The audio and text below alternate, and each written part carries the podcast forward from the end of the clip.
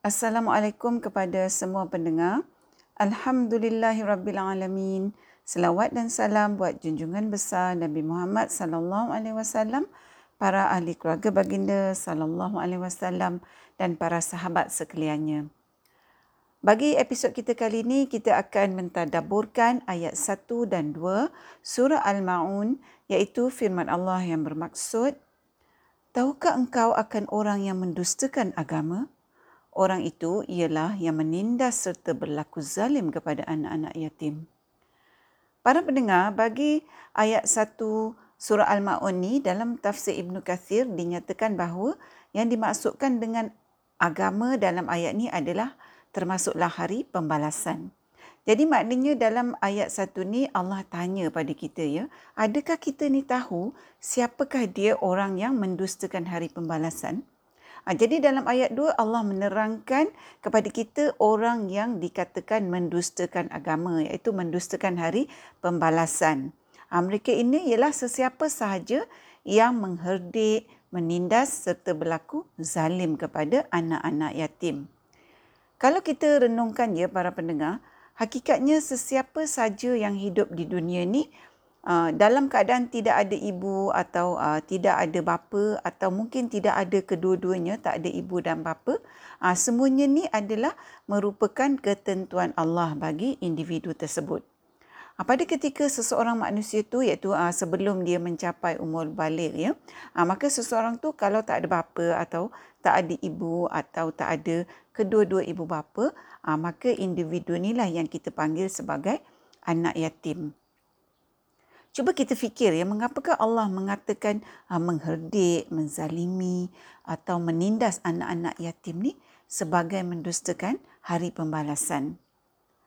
Para pendengar, keadaan ini menunjukkan bahawa Allah meletakkan anak-anak yang dengan ketentuan Allah menjadi anak yatim itu, Allah letakkan anak-anak yatim ni di tempat yang sangat istimewa, dan Allah jadikan mereka sebagai tanggungjawab kepada kita ahli masyarakat ni untuk prihatin kepada anak-anak yang Allah telah takdirkan sebagai anak yatim. Sama ada kita ni sebagai ahli keluarga kepada anak-anak yatim tersebut, ataupun kita merupakan ahli masyarakat di luar institusi kekeluargaan bagi anak-anak yatim tersebut.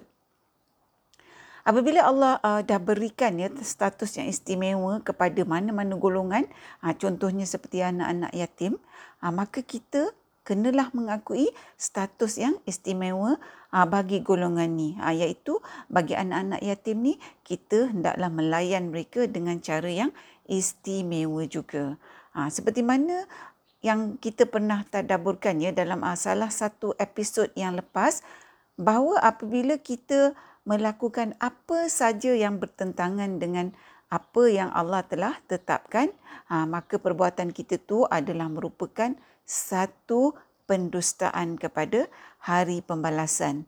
Iaitu maksudnya kalau kita percaya bahawa adanya, wujudnya, benarnya hari pembalasan bagi setiap perbuatan kita, sudah tentulah para pendengar, kita tak akan melakukan apa yang dilarang Allah, dan kita akan lakukan apa yang diperintahkan Allah, kerana kita tahu bahawa setiap perbuatan kita tu akan dibalas, khususnya pada hari pembalasan.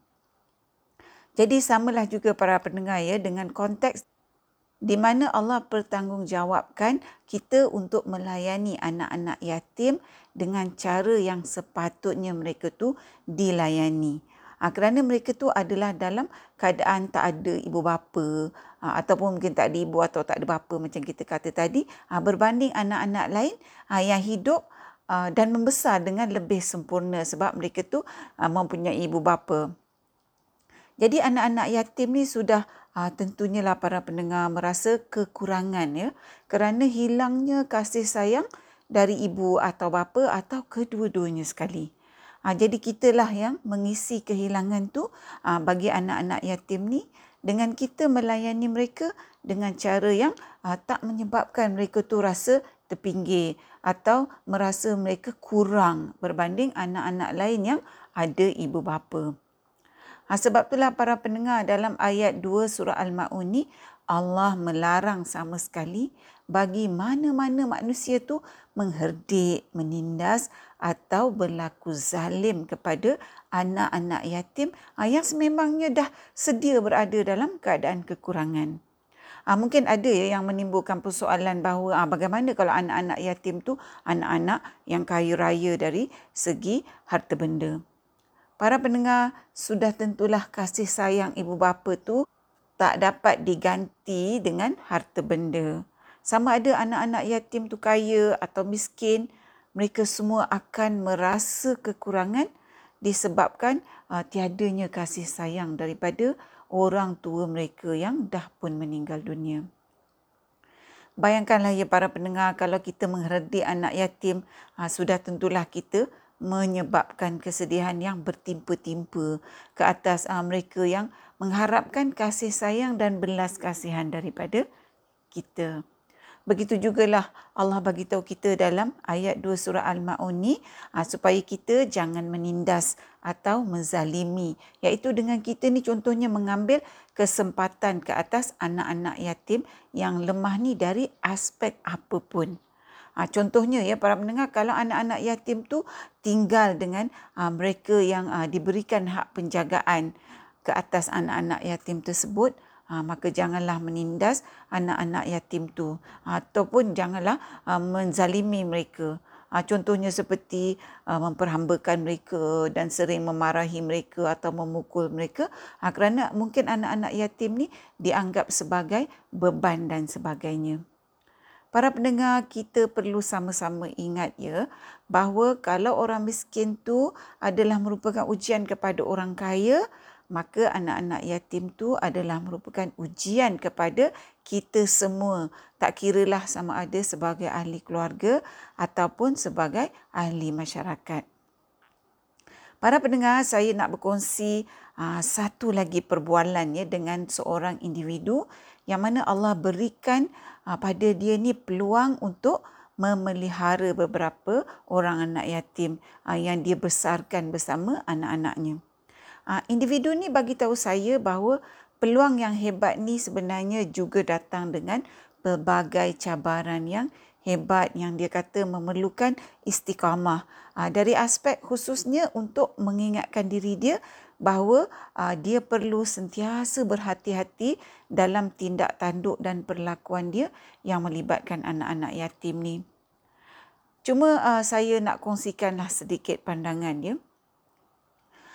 Dalam hemat saya lah, bagi mereka-mereka yang Allah berikan peluang untuk memelihara anak yatim ni, perkara yang wajar dilakukan ialah iaitu sebagaimana kita memelihara dan mendidik anak-anak kita sendiri dengan tujuan untuk mereka tu menjadi orang-orang yang berguna, maka begitulah juga cara kita membesarkan anak-anak yatim yang kita pelihara.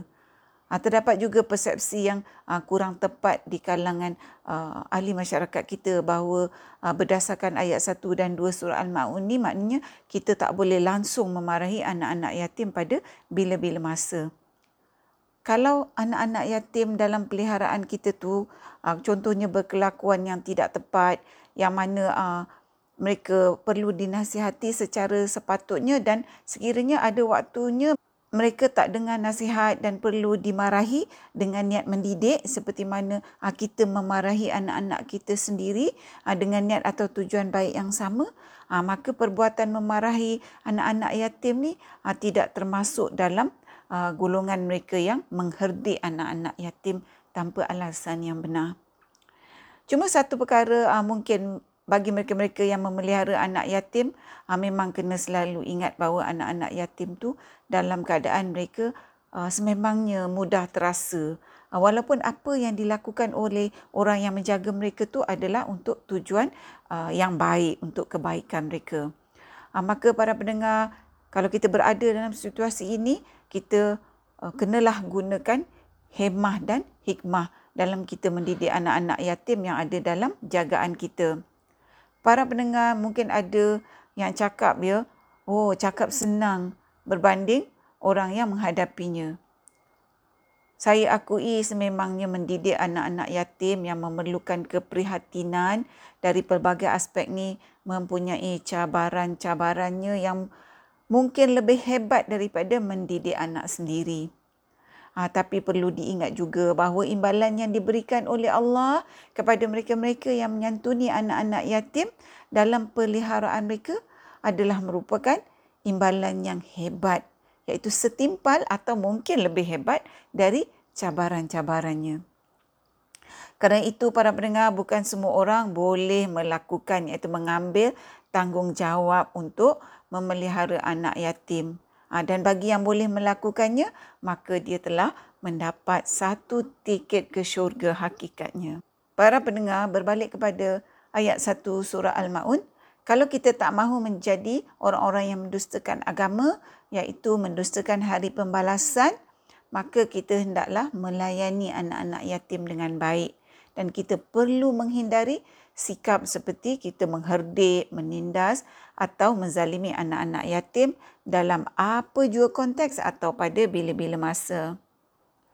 Para pendengar, ayat 1 dan 2 surah Al-Ma'un ni juga sebenarnya memberitahu kita bahawa anak-anak yatim tu boleh menjadi tiket bagi seseorang itu ke syurga sekiranya peluang itu digunakan dengan baik bagi mereka-mereka yang menyedari akan hakikat ini.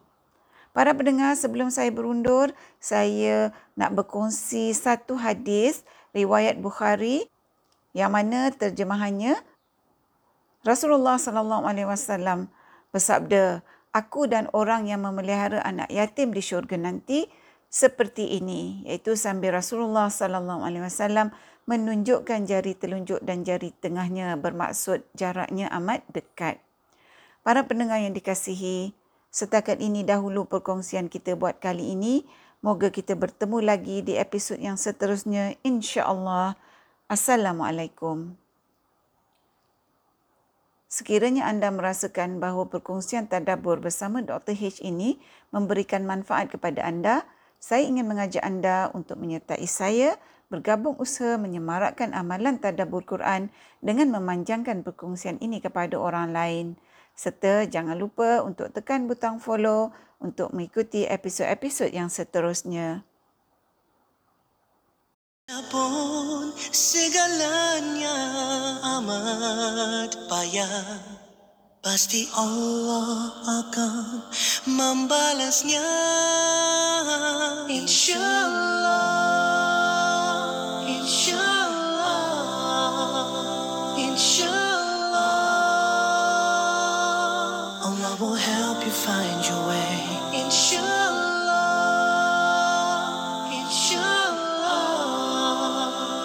Inshallah, help you find a better day. Ya Allah, Tuhan yang Maha Esa, berikan kami kekuatan iman. Setiap malam pasti datang siang, setiap susah pasti datang.